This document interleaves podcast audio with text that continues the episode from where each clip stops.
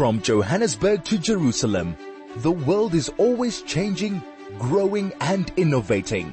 Join Benji Shulman for the next hour as he brings you the trendsetters, the thought leaders and those creating news before it happens. Only on the New Blue Review, your favorite Jewish culture and current affairs show. Every Monday at 9 a.m. right here on 101.9 Chai FM. Rob Hutchinson, he's from Dear South Africa. Rob, how are you doing? Good morning, Benji. I'm fantastically well and yourself. Very, very well. Thank you, Rob. And as always, you like to bring us a hot live wire electrifying topic that's coming from Parliament, something that's bound to annoy and uh, intrigue people as they figure out what their democratic duty is. Because we're talking about vaccine passports. Yeah, so uh, vaccine passports is uh, a hot topic right at the moment, and along with the uh, mandatory vaccine, vaccine and vaccination idea, and yeah, well, what what is government got planned? We really don't know at this stage. There's been a lot of talk about uh, the mandatory uh, application of of vaccines forced onto onto citizens, and we've seen it starting with the uh, companies being forced to to uh, comply by forcing a mandate through the Labour Act onto onto citizens and onto their employees, which is almost a way of of government getting getting around the constitutional issues that are that are being raised against mandatory vaccinations. So government is placing pressure on the private sector to to implement this. However, uh, president has actually uh, said that there is a possibility of mandatory vaccinations and vaccine passports for entry into uh, certain venues, sporting events, um, shopping centres, and and so on. And no doubt that will that will spread further into uh, access into all areas as as such. So uh, what we're doing is preempting that. We know there's going to be a change in legislation or or a piece of legislation that's going to go out to enforce um, vaccine passports and just describe how they're going to work. And we are running a campaign currently which addresses these issues, decides uh, or finds out what the what the public want. We will present the, the findings through to to government to assist them and to help roll out this in a in a way that is suitable to to everyone. There are fears around the vaccines. There are fears around um, the effectiveness thereof, and uh, really it's struggling to understand what is fully vaccinated as such. Is it a double dose or is it a boost every six months? We we don't know. So there will, there are a lot of questions around the vaccines and, and the vaccine passports.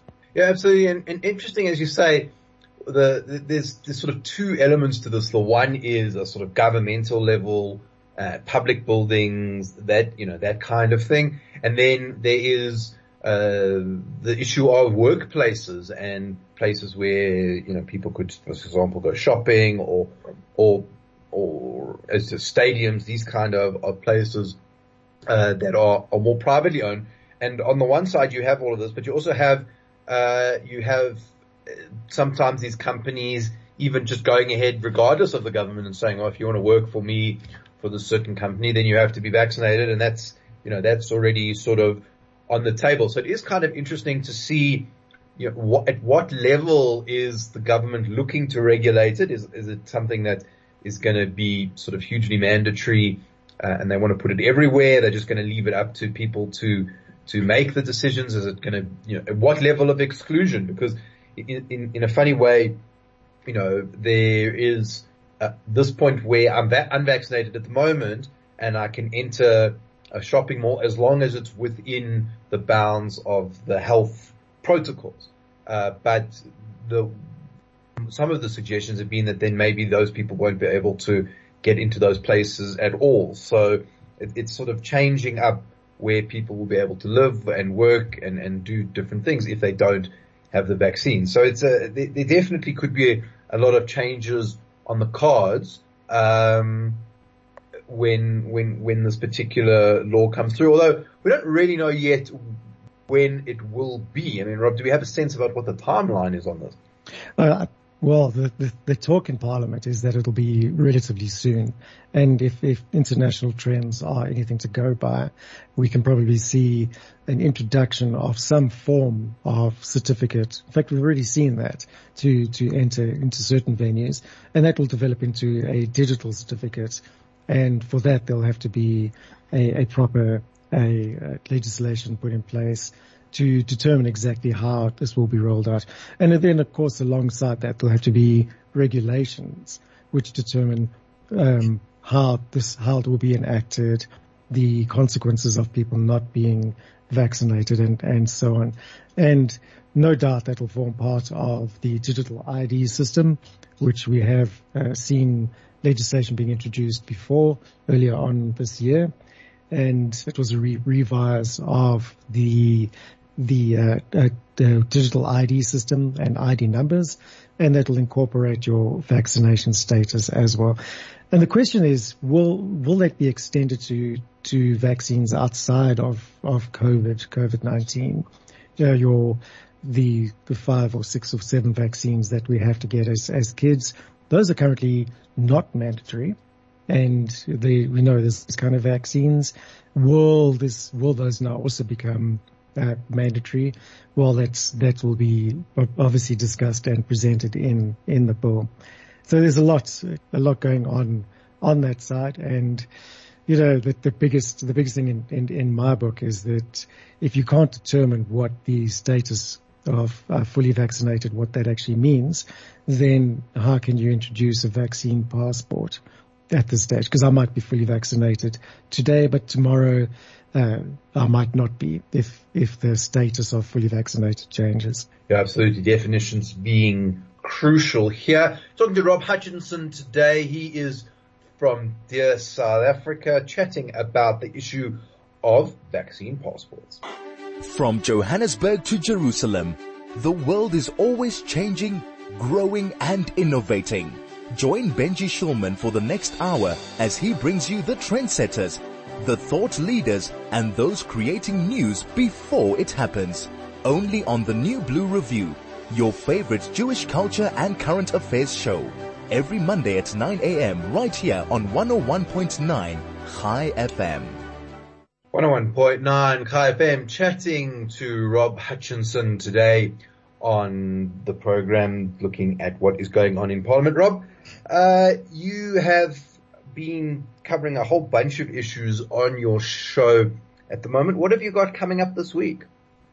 Ah, it'll be a continuation of, of last week. So, uh, chatting to various politicians and political leaders about the content of their manifesto and pushing them for uh, answers. So we're going to push them quite hard, see if they can actually deliver on, on their, on their promises which are in their manifestos and, um, perhaps prod them and see what the consequences are if they don't actually deliver on, on those promises. It's going to be great fun. And of course, you guys have a lot of campaigns dealing with this stuff, uh, particularly when we're talking at municipal level. You know, you and I have spoken uh, on, on a number of occasions about rates and taxes that have been hiked, uh, new up, you know, councillors getting increases, all that kind of thing. Uh, and, and so municipal issues, although we talk about parliament here, uh, are often very much forefront of the things that actually affect people's lives. Yes, absolutely. That that is true, true, and we can measure that because we are in, in the direct line of, of service delivery, which is rather interesting because a lot of political parties now treating these local municipal elections with uh, national issues, which is understandable. They haven't had time to to uh, formulate a proper a proper campaign strategy as such. And, you know, it's also, it's also exposing the weakness of, of service delivery in, uh, current, current municipalities.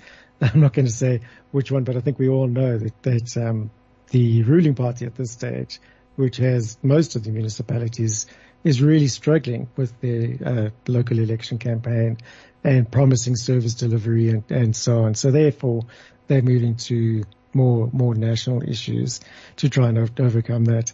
But yes, I mean, what are you what are you getting the sense? I mean, uh, Rob, when, when we started chatting about this two or three weeks ago, I kind of said to you, look, I'm, the South Africans don't realize there is an election. But my sense is suddenly now with what's it, three weeks to go, that there's a sense in which uh, elections are now on the agenda. Yes, yeah. So they definitely are.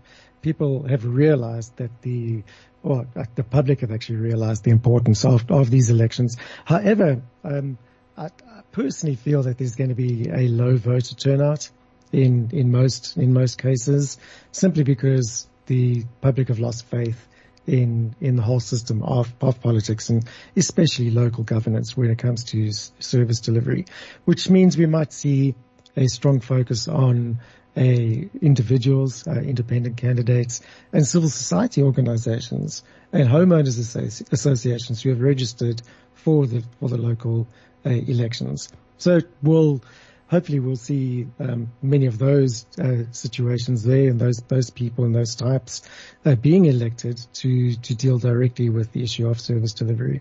Yeah, absolutely going to be a fascinating discussion and one which we're going to keep having for the next three weeks. Rob, thank you so much for joining us on the show today and we'll chat to you again next week. Fantastic, Benji. Always a pleasure.